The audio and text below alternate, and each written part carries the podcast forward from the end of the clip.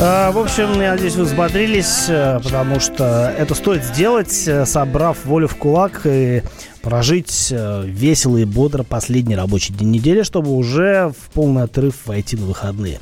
А пока что выходные не наступили, мы к ним готовимся, морально в том числе. Давайте обсудим новости, тем более, что они такие разноплановые. Вот и, пожалуй, самая важная новость, которую я нашел для вас сегодня, звучит примерно так, что для получения прав водители обяз... обяжут сдавать тест на наркотики. Это будет сделано для того, чтобы... Это Минздрав это придумал эту инициативу. Это будет сделано для того, чтобы э, права не получили лица, которые, так сказать, склонны к употреблению. И если сейчас, например, согласно нынешним нормативам для получения или замены водительского удостоверения человек, который проходит медкомиссию, то врач может отправить его на сдавать такие тесты, если заподозрит, собственно говоря, человека в употреблении. Но хотят сделать э, этот, эти тесты, сделать повсем... ну, не повсеместные, а абсолютно для всех. То есть любой человек, который будет э, получать права, ну, а раз получать, то, наверное, и менять тоже, соответственно, будет получать э, медицинскую справку. Она и сейчас есть, но э, для того, чтобы получить эту медицинскую справку, все будут обязаны сдавать тест на наркотики. Сдавать соответствующие биоматериалы и, соответственно, получать э, какой-то результат по... Э, результатом, собственно, вот этих исследований. А, что говорят эксперты на эту тему? Эксперты сходятся во мнении, что уж с- сейчас-то у нас не проблема получить медицинскую карту, и, в общем-то, и впоследствии никаких а, сложностей с этим не будет, потому что, а, ну, скажем так, получить, а, пройти медосмотр, а, водительский медосмотр, получить справку для предоставления в ГИБДД сейчас можно, на самом деле, не сдавая никаких, а, не проходя никаких исследований серьезных. Просто справка покупается. Так же, как, например, и диагностическая карта для э, получения, для возможности оформления полиса ОСАГО. Все будет ровно точно так же, но только э, поскольку сама процедура, она будет более такая сложная, более финансово емкая, то просто справка подорожает на соответственное количество э, денежных средств. Вот и все. То есть э, ничего, по сути, не изменится. Тот, кто захочет получить э, Тот, кто захочет получить такую справку, сможет это сделать абсолютно беспрепятственно. А, вот такая новость. Теоретически она, конечно, хорошая. Да? Ну, то есть понятно, что не нужны наркоманы за рулем. Но а, если наркоманы могут эти справки покупать, то скажите на милость, какая вообще польза от этой инициативы. Ну, в любом случае, это пока еще не вступило в силу. Минздрав пока что трудится для того, чтобы э, эта инициатива воплотилась в жизнь. И мы будем посмотреть с вами, как это все будет работать. Э, соответственно, время есть. Время есть, но... Э, С каждым годом, мне кажется, все становится более сложным и более дорогим. Но, опять-таки, нас много чем пугают, а, и иногда новости бывают на самом деле хорошие. Вот, на мой взгляд, очень даже позитивная новость, которая а, исходит, от кого бы вы думали, от эм вэ дэ, где заявили о возможности ездить в России со скоростью сто пятьдесят километров в час. Об этом заявил, а, собственно, глава а, ГИБДД России Михаил Черников. Он сказал, максимальная скорость сто пятьдесят километров в час может быть на наших существующих дорогах. И автомобили позволяют ездить сегодня с этой скоростью. А, на самом деле, действительно... М- Мы э, так вот сильно продвинулись в плане автомобилизма, в плане э, развития техники за последние там, несколько десятилетий. И э, правила у нас в основном, э, которые касаются э, именно скоростных режимов, они идут из каких-то, ну не знаю, со времен морковки на сговение. И э, то, что сейчас строят другие дороги, более широкие, более... быстрые, я бы сказал. И то, что по ним ездят машины, которые, ну, на несколько порядков современнее всего того, что когда-либо было э, на момент при, принятия э, основных позиции в нынешних правилах дорожного движения, они действительно, ну, ситуация меняется. У нас строятся разные платные магистрали. Вот, например, из Москвы в Питер открыли вот позавчера новый участок, и это вполне себе скоростная трасса, где можно ездить, мне кажется, и быстрее. Опять-таки, почему заговорили о том, что можно повысить скоростной ценз? Дело в том, что у нас, опять-таки, по словам господина Черникова, современная дорожная инфраструктура в стране уже позволила снизить смертность на дорогах за последние десять лет в два раза, с тридцати двух до восемнадцати тысяч человек. И сейчас самая низкая смертность наблюдается на платных дорогах, вот о чем мы с вами и говорим, где создана необходимая инфраструктура, включающая разделение потоков ограждением, а также хорошее освещение. Но э, действительно, если дороги становятся лучше, а машины тоже, то почему бы, как бы, не заставить, не заставить, не, не разрешить ездить быстрее? Мне кажется, здесь ничего плохого нет. Главное, конечно, не злоупотреблять. Э, опять-таки, есть же страны, где э, не знаю, нет никаких ограничений на дорогах. Там, остров Мен, например, или, ну, Германия, еще далеко ходить. Хотя не близко, конечно. И никаких трудностей с тем, что там действительно люди могут ездить быстро, в общем-то, нет. Хотя должен признать, что за последние несколько лет в Германии действительно количество безлимитных автобанов становится все меньше и меньше. Ну, что поделать, в общем-то, везде как-то на проблемы безопасности движения смотрят по-разному. Вот пишут нам, соответственно, наши мессенджеры. Напомню, у нас номер э, для ваших сообщений плюс семь девятьсот шестьдесят семь двести ровно девяносто семь ноль два, куда вы можете написать ваши комментарии или вопросы. Э, ну вот уже вопросы посыпались к следующей части программы, но, э, в общем-то, люди комментируют, вы, дорогие слушатели, комментируете э, по поводу э, вот этой вот инициативы, связанной с э, прохождением тестов на наркотики перед получением прав. Ну, все логично, да, действительно, ну, я согласен, что нельзя выдавать права тем, кто а, может в какой-то момент а, войти в состояние измененного сознания, да, и устроить на дороге какое-нибудь ДТП. Ну, это все настолько очевидно, но вопрос-то не в очевидности, а вопрос в том, как это будет работать. И если у нас будут механизмы, которые позволят людям обходить эти запреты и получать соответствующие документы для того, чтобы а, становиться правомочными обладателями водительского удостоверения, но вот как быть? Непонятно. А, тут, мне кажется, проблема, она не только в каком-то конкретном а, случае, а в, кон- в проблема системная. Если у нас нет неотвратимости наказания и а, за деньги можно делать все, ну, о чем вообще идет речь? А, давайте коротко а, еще быстренько успеем а, одну новость озвучить. Hyundai рассказали, какие модели появятся в России в этом году. А, в первую очередь речь идет, речь идет об обновленной Крете, потому что это без бестселлер рынка кроссоверов. А, кроме того, появится, как обещают, спортивная версия кроссовера Hyundai Tucson. А, и уже появилась модель премиум сегмента марки Genesis джи девяносто. На ней я уже ездил, а в нем вам рассказывал. А в следующей части ваши вопросы, ответы на вопросы. Дави на газ.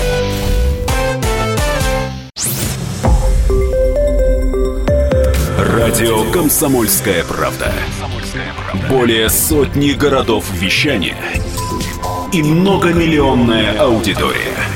Екатеринбург девяносто два и три эф эм, Кемерово восемьдесят девять и восемь эф эм, Владивосток девяносто и четыре эф эм, Москва девяносто семь и два эф эм. Слушаем всей страной.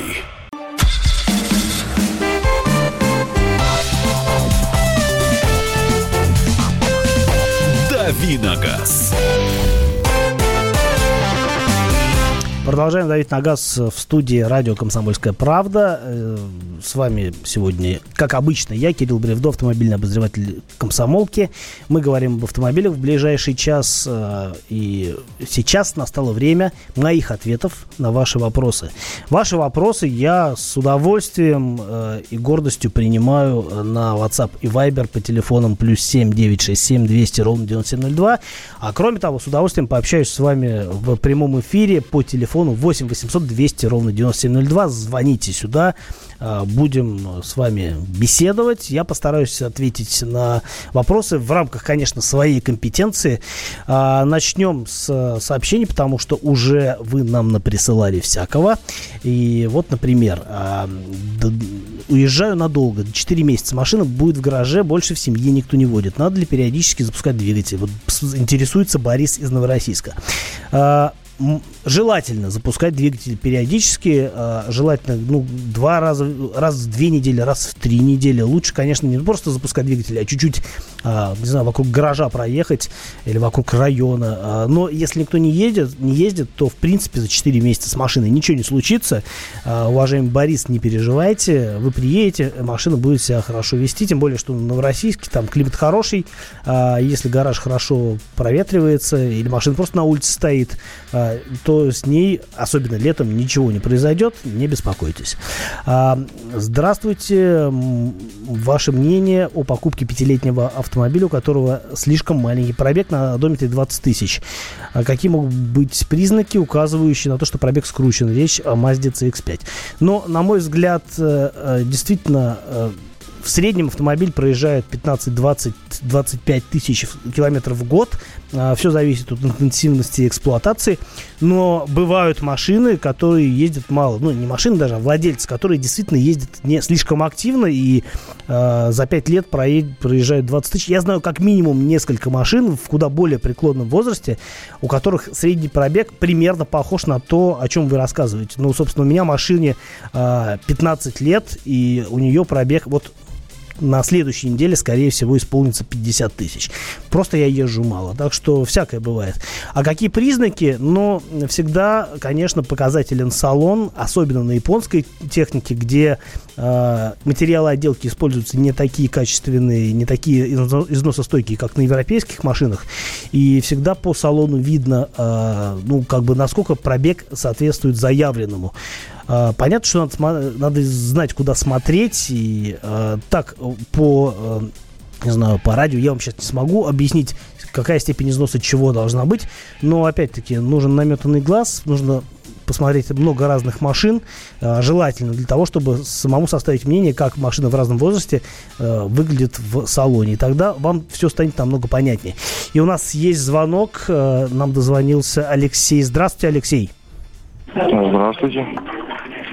Я вас слушаю. Вы в эфире. Доброе, доброе утро, Кирилл. Я бы вопрос хотел такой задать. Вот раньше выпускался автомобиль грузовой ГАЗ шестьдесят шесть. Да. Вот. Сейчас, как я знаю, он не выпускается. Вы бы не могли сказать, какой вместо него автомобиль выпускается и какие у него достоинства? А, да, действительно, ГАЗ шестьдесят шесть это, ну, как бы уже машина, которую давно сняли с производства. Сейчас, насколько я знаю, для таких же, для аналогичных целей, ну, и в армии, и не только в армии, в сельском хозяйстве используются а, машины более современные, тоже ГАЗ. По-моему, он называется Садко, и индекс у него тридцать три ноль восемь, но а, я не могу сказать, что я не сильно разбираюсь прям в грузовых автомобилях. По-моему, а, Садко это машина на основе обычного такого газона, да, но с, опять-таки с повышенной проходимостью, с полным приводом, с другими колесами. Не знаю, насколько она соответствует по своим возможностям тому, что представлял из себя ГАЗ шестьдесят шесть, но я так понимаю, что в любом случае эта машина сделана на новом технологическом уровне и должна, по крайней мере, ну, уд- удачно как-то замещать ту легендарную машину, которая, опять-таки, была, конечно, для своего времени интересной, но не была лишена недостатков. Я, например, знаю, что там очень, э, хит, ну, не хитро, очень неудобно был расположен механи... рычаг переключения передач в кабине таким образом, что водителям приходилось чуть ли не полубоком сидеть сидеть для того, чтобы можно было до рычага дотянуться. Но сам не ездил, категории грузовой у меня нет, поэтому могу только вот на слухах, основываясь, вам что-то по эту машину рассказать. Так, про- поехали дальше. Шкода Суперб два ноль ти эс ай тринадцатого года, сто двадцать три тысячи пробег. Когда компрессионный вал ждать, говорят, потихоньку шуметь начинает. Не очень понимаю, о каком компрессионном вале идет речь. Уточните, пожалуйста, потому что я вот... не видел компрессионного вала, не могу представить себе, где он находится. Может быть, как-то по-другому называется, ну, тогда, опять-таки, конкретизируйте, пожалуйста. А, звонок. Евгений, здравствуйте. Здравствуйте, Евгений, город Владивосток. Скажите, пожалуйста, вот я заменил двигатель в том автомобиле, поставил контрактный двигатель, автомобиль у меня Toyota Crown, поставил двигатель один джи эф и, пробег мне обозначили восемьдесят пять тысяч километров, японский. Uh-huh. Какой моторесурс у этого двигателя? Вы не могли бы определить? Говорят, они по полмиллиона, по миллиону. Тут как ваше мнение, как эксперта, вот, на, по надежности этого двигателя? А, напомните, какой мотор? Я не очень разбираюсь в индексах японских моторов, если честно. А какой объем и что за мотор? А объем двигателя два литра, мотор один джи эф и. один джи эф и. Это Toyota Creta марки Crown. Э, вот у нас очень распространены эти двигатели. Очень много машин с этими двигателями. А, ну, два литра, понятно. А, это достаточно распространенный мотор. Я так понимаю, что а, он и на девяносто втором бензине может ездить спокойно. А, шесть цилиндров, да? Я правильно, правильно понимаю? Ушел Евгений, да. А, ну, по поводу надежности этих мо- мо- машин э, с этими моторами могу сказать, что, ну, опять-таки, э, в, то, в, в те времена как-то Toyota были покрепче, и двигатель этот, э, насколько я себе представляю, он достаточно надежен, и, и вряд ли э, народная молва будет рассказывать басни о пробеге в полмиллиона, если это действительно не так. Потому что и более современные двигатели Toyota э, способны на подвиги и в Америке, например, где вообще а, за машинами, ну, многие, скажем так, особо не следят. Тойоты, всякие пикапы, они и по миллиону ездят, и по миллиону миль даже, а это в полтора раза больше, чем в километрах. Так что, я думаю, а, тот мотор, который вы поставили на свою машину, будет служить вам верой и правдой долгие годы, и это хорошо. Так. А что еще нам пишут? А, вот а, приветствуют увеличение скоростного режима, потому что Дорога, это, дороги – это кровеносная система страны, и не должно быть застоев, пишет нам Сергей из Красноярска. Я согласен. И дело даже, мне кажется, здесь не в том, что надо увеличивать скорость движения на хороших трассах. Это тоже стоит делать. Нужно строить больше хороших дорог. Пусть, многие, пусть какие-то из них будут платные, но в любом случае это будет лучше, чем не будет дорог вообще, или они будут убиты. Вот капитан очевидность во мне проснулся. Здравствуйте, Рено Симбол, пробег сто тридцать тысяч, что за авто и чего ждать? Надежно. Простая европейская машина. Символ — это Renault турецкой сборки, поэтому машина может служить долго и никаких неудобств вам не причинять своими поломками.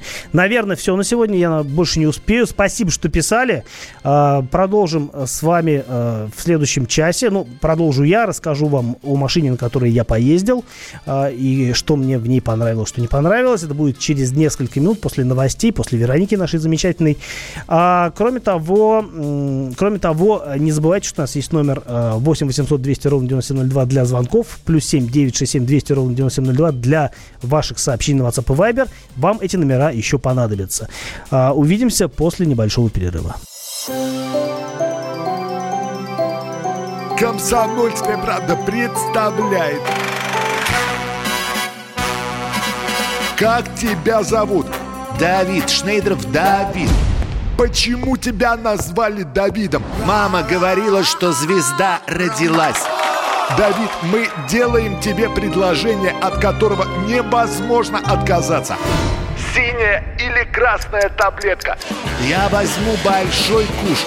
Окей, тогда ты пустишься во все тяжкие. Мы всегда платим долги. Самые лучшие фильмы и сериалы по субботам в девять ноль ноль с Давидом Шнейдеровым. Целых два часа смотрим кино по радио.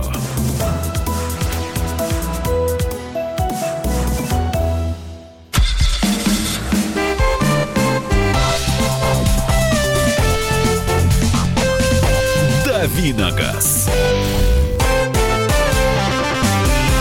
Давим на газ. Теперь уже вдвоем, четырьмя ногами. Лапками. Миха... лапками. лапками. Мягкими лапками с Михаилом Антоновым. Да, Кирилл Бревдо здесь. Ну, собственно, что я-то? Сейчас начнется... Раз... Иди отсюда. Да, сейчас начнется рассказ Кирилла о машине или о машинах? Нет, нет, о машине, нет. Об одной. Да. Тест-драйв. У меня на этой неделе такая активная тестовая программа. Я э, делаю сравнительный тест трех кроссоверов. Э, два из них прям совсем новые. Один из них обновленный.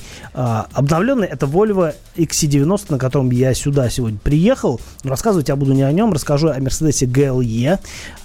Тоже машина нового поколения, это кузов дабл ю сто шестьдесят семь. У Мерседесов есть собственные заводские обозначения. Это вот одно из них. Одно из них. Да. Собственно говоря, про икс пять я, по-моему, уже рассказывал, да? Про новые, нет?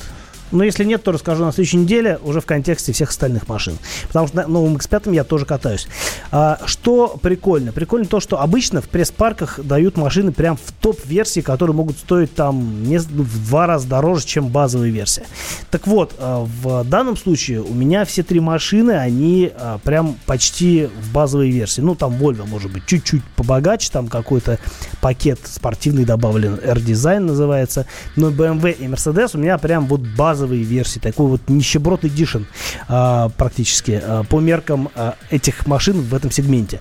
Мерседес, а, соответственно, это базовая версия с двухлитровым дизелем, называется джи эл и триста ди Ферматик. Ферматик — это значит полный привод.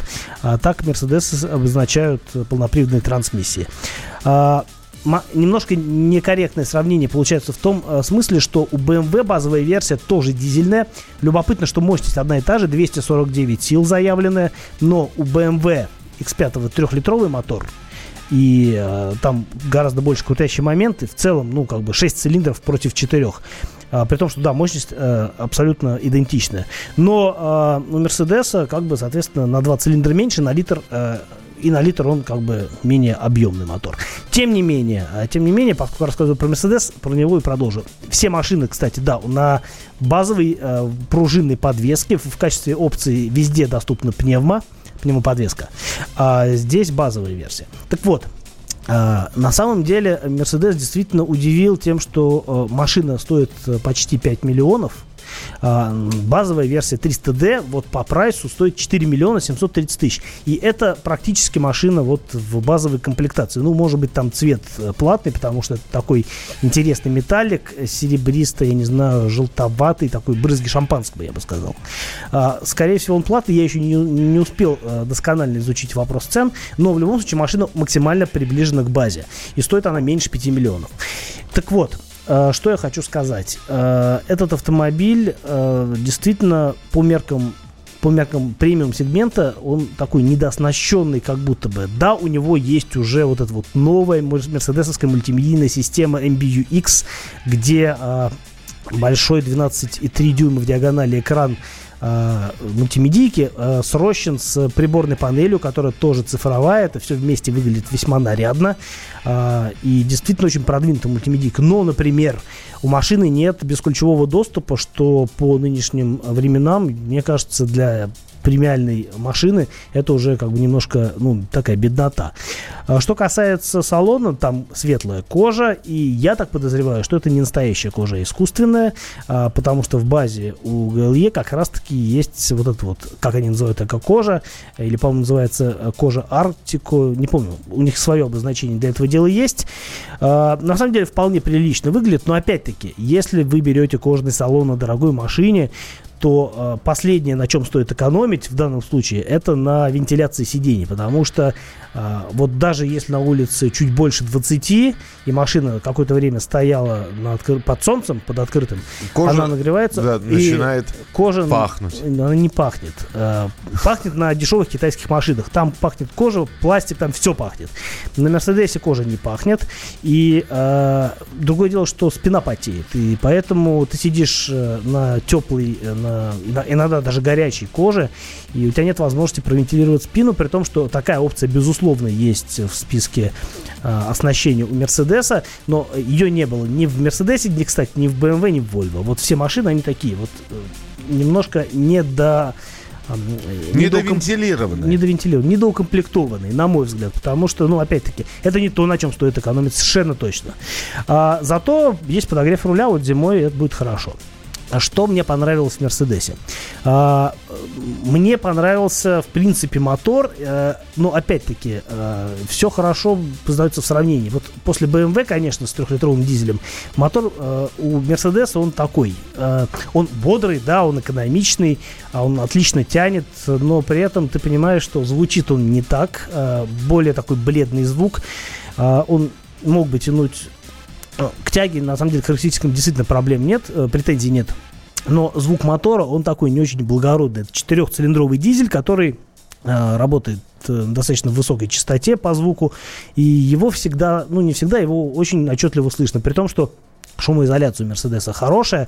Э, он достаточно сильно развязан от э, наружных шумов. То есть сидишь в машине, у тебя закрыты окна, и тебе хорошо. В машине практически полная... Э, как бы очень хорош, хорошая изоляция от внешних шумов. Но ты начинаешь ехать, и двигатель э, как бы сразу становится слышно. Это не очень хорошо. В остальном Mercedes очень, действительно, даже несмотря на свою такую базовость, он очень хорошо сделан в мелочах. А, там, а, ну, опять-таки, а, здорово настроено шасси, даже в отсутствии пневмы. Конечно, с пневматической подвеской он э, будет а, мало того, что более функциональным, потому что можно регулировать дорожный просвет, и плавность хода, скорее всего, улучшится. Но в данном случае э, из вот этих вот трех машин по плавности хода Mercedes, наверное, выглядит предпочтительнее. Он хорошо э, отрабатывает мелкие неровности. Э, он, э, единственное, жестковато, может быть, проходит поперечные стыки, но это, в принципе, свойственно всем вот этим трем машинам, поэтому Mercedes в данном случае я особо не выделяю в негативном ключе. Э, в целом, действительно, подвеска достойна очень хорошо. Машина точно рулится, у нее здорово, здорово настроен вообще шасси в плане управляемости. Да, есть определенные крены в поворотах, это хорошо чувствуется, но они не мешают управлять автомобилем, они не пугают, они весьма умеренные, и они нарастают логично, что, в общем-то, важнее, чем просто там наличие их или отсутствие, потому что крены могут быть практически не выражены, но они могут возникать в момент, когда ты этого не ожидаешь. Это странно. Вот, поскольку это не последний мой рассказ о джи эл и, я расскажу о том, что в машине есть еще. Ну, во-первых, действительно очень здорово сделана мультимедийка, но она достойна отдельного рассказа. Давайте пройдемся по ценам. Я уже сказал, что базовая версия стоит четыре миллиона семьсот тридцать тысяч. А та машина, которая стоит у меня, она около пять миллионов оценивается. А дальше начинаются высо- прям такие существенные цифры, потому что уже со следующим мотором а, это... трехлитровый дизель, триста тридцать сил мощностью, там уже и дорожный налог приличный, сама машина стоит шесть миллионов, пять тысяч девятьсот семьдесят, если быть точным. Есть и бензиновые моторы, разумеется, но они еще дороже, кстати, нет, они есть в принципе у этой машины, но я почему-то не вижу их в конфигураторе. Видимо... Видимо, не туда смотрю. Но в любом случае, дизель для такого автомобиля это оптимальный выбор. И, наверное, стоит рассматривать именно базовую версию, просто в силу того, что цена наиболее близка к потребительским возможностям. Мы продолжим через несколько минут. Оставайтесь с нами. Это программа «Дави на газ». Радио «Комсомольская правда». Более сотни городов вещания и многомиллионная аудитория. Калининград сто семь и два эф эм. Кемерово восемьдесят девять и восемь эф эм. Красноярск сто семь и один эф эм. Москва девяносто семь и два эф эм. Слушаем всей страной.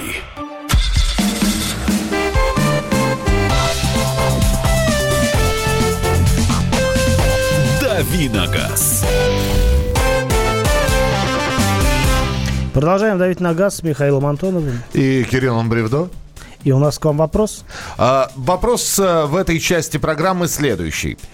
Какая поломка больше всего вас расстроила? Что у вас в автомобиле ломалось такого, из-за чего вы прям были вне себя от горя? Но в конечном счете я уверен, что все решилось благополучно. Вы помирились с машиной, починили ее, ездили дальше. Но, Но вот разговор ни... об эмоциях. Об эмоциях. Никогда об эмоциях. Такого не было. И вот, и ну вот что... опять. Да, или в самое неподходящее место. Да что ж такое-то? Да? Напомню, что у нас для связи с вами есть волшебные телефоны восемь восемьсот двести ровно девяносто семь ноль два для ваших звонков сюда. А для сообщений другой номер. Плюс семь девятьсот шестьдесят семь двести ровно девяносто семь ноль два. WhatsApp, Viber. И пока вы присылаете свои ответы на наш каверзный, но не очень вопрос, я вот уже вижу в нашем мессенджере сообщения, которые еще нападали от предыдущей часть программы. Не хотелось бы возвращаться в прошлое, но не могу не ответить. Дело в том, что вот несколько человек высказали претензии, мол, чего я рассказываю о дорогих машинах, мы столько не зарабатываем.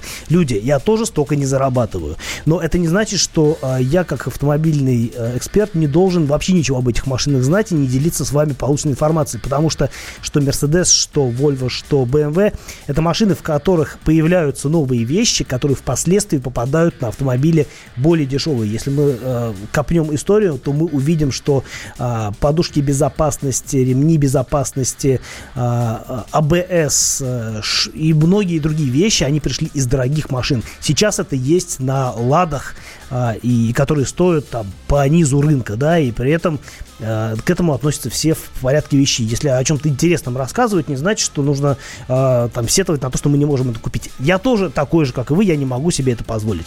Но я могу это попробовать и поделиться своими эмоциями и своим опытом с вами.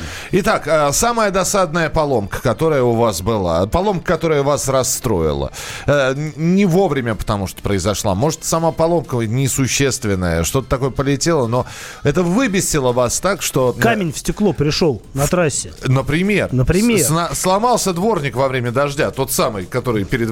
На который вы так рассчитывали, да, все эти годы. Я могу рассказать историю. И, и вы сквозь эти потоки пытаетесь вот что-нибудь увидеть. У меня была история два раза абсолютно одинаковая. Когда я, едучи по трассе, наезжал колесом на железный пруд, и этот пруд поднимался с дороги, и портил говорил, боковину. И, и говорил «привет». Э, говорил. Нет, все гораздо хуже. Он, во-первых, царапал боковину машины, причем так очень основательно. Пробивал колесо, в результате я оставался недвижим. И оба раза были очень похожи. Недвижим а, и выбешен. Выбешен не то слово. А недавно, буквально неделю назад, да, мне позвонила мама. Они поехали с моим братом, слава богу, вдвоем поехали, на Тигуане, на семейном, поехали в, из Питера в Ивангород. И по дороге у них случилось непредвиденное. А, лежала на дороге, ну, тоже была незаметна, рессора от МАНа, как выяснилось потом, которая пробила дно машины. Внимание, дно машины, слава богу, на заднем ряду, где никто, никого не было. А, пробила пол, отскочила в потолок, испортила обивку потолка, замяла а, проем двери и легла себе отдыхать на задний диван. Ничего. Я... Если бы кто-то был, О. я думаю, что там дело бы просто так, вот поломкой машины бы не обошлось. Слава богу, все вот, вот так было. Так, там. восемь лет назад решил поменять свечи на своей четверке, ВАЗ двадцать один четырнадцать и четырки. И сорвал два колодца. До сих пор друзья смеются. Это Сергей из Москвы. Так машина стоит во дворе без колодца. Это было в девяносто седьмом году. Я был студентом, ехал из столицы, рассыпалась помпа, слетел ГРМ, заклинило двигатель. Купил я как-то поспешив Mitsubishi Colt.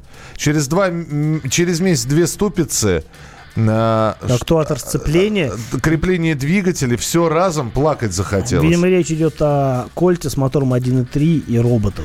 Были такие машины. ВАЗ двадцать один ноль восемьдесят три, обрыв в тросике сцепления. Трафик большой был, а я в среднем ряду стоял. Очень неприятно было. Прошло уже больше десяти лет, но до сих пор эту поломку запомнил. Борис вообще, пишет. Вообще на восьмерках были очень характерные неисправности, которые практически, с которыми практически каждый владелец этих машин сталкивался. Обрыв в тросике сцепления одна из них.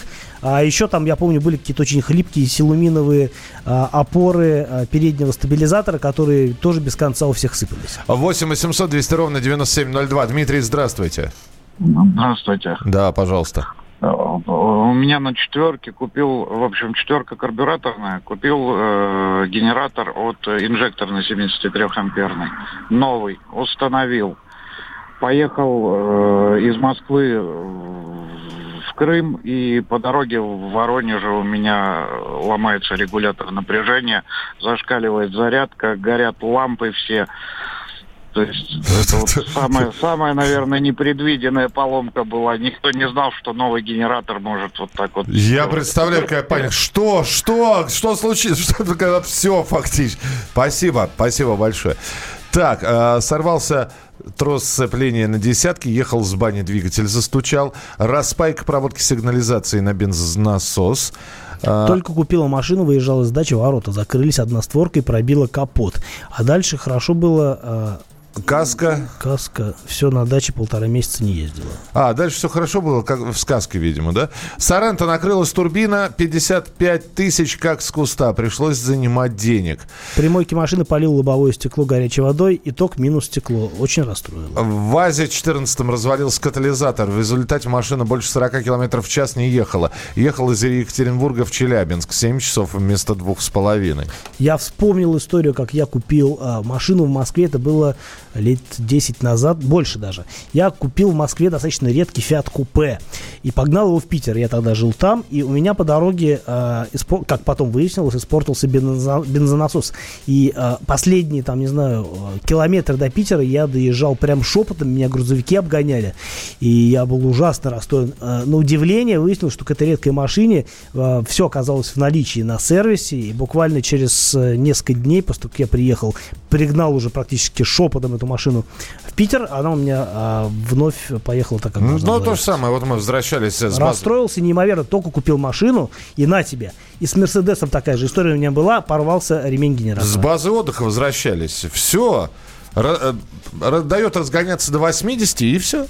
В мозгах что-то, в электронных. Сверху что-то. Больно умные машины Больно стали. Умные. Вот до восьмидесяти и все, а потом до шестидесяти и больше нет. И вот мы на шестьдесят, по шестьдесят на трассе. Выключаешь, пять минут проходит, она вроде постоит, одумается, дает разогнаться до ста двадцати, и все. А потом опять восемьдесят и шестьдесят. Ну что-то в мозгах поехало, пришлось чинить. восемь восемьсот двести ровно девяносто семь ноль два. Павел, здравствуйте. Добрый день, Михаил Михайлович и Кирилл. Да. У меня было такое, что ездил из Владивостока в Находку, вот, загудел гидроусилитель, блин. Да. Все облазил, ну, вроде все нормально, а вот еду, гудит, открываю бачок расширительный гидроусилителя, там пена. Лазил, лазил, позвонил специалистам своим хорошим друзьям. Ты, говорит, посмотри шланг. Точно, на изгибе шланг, ну... Подсасывал, видимо, да? Треснул, что-то? треснул, да, и это самое. И вот машина у меня девяносто третьего года, Таумас, это вот единственная поломка была. Понятно, Паш, спасибо большое. Друзья, здесь огромное количество сообщений. Nissan Tian две тысячи седьмой год, болт дроссельной заслонки открути... открутился и прикипел к поршню. Volkswagen, лопнула задняя пружина, больше их не достать было. Ничего, воткнули, а такие ездила с удовольствием. И еще один обрыв тросика на АвтоВАЗе, что говорит о типичности этой проблемы. Ну, что успели, то прочитали. Огромное количество сообщений непрочитанных осталось. Мы сейчас их будем уже вне эфира изучать. Спасибо большое. В понедельник встречаемся традиционно в «Дави на газ» с семи до восьми часов утра. Кирилл Бревдо и Михаил Антонов. Радио «Комсомольская правда».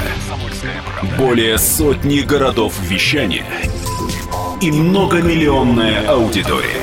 Хабаровск восемьдесят восемь и три эф эм, Челябинск девяносто пять и три эф эм, Барнаул сто шесть и восемь эф эм, Москва девяносто семь и два эф эм. Слушаем всей страной.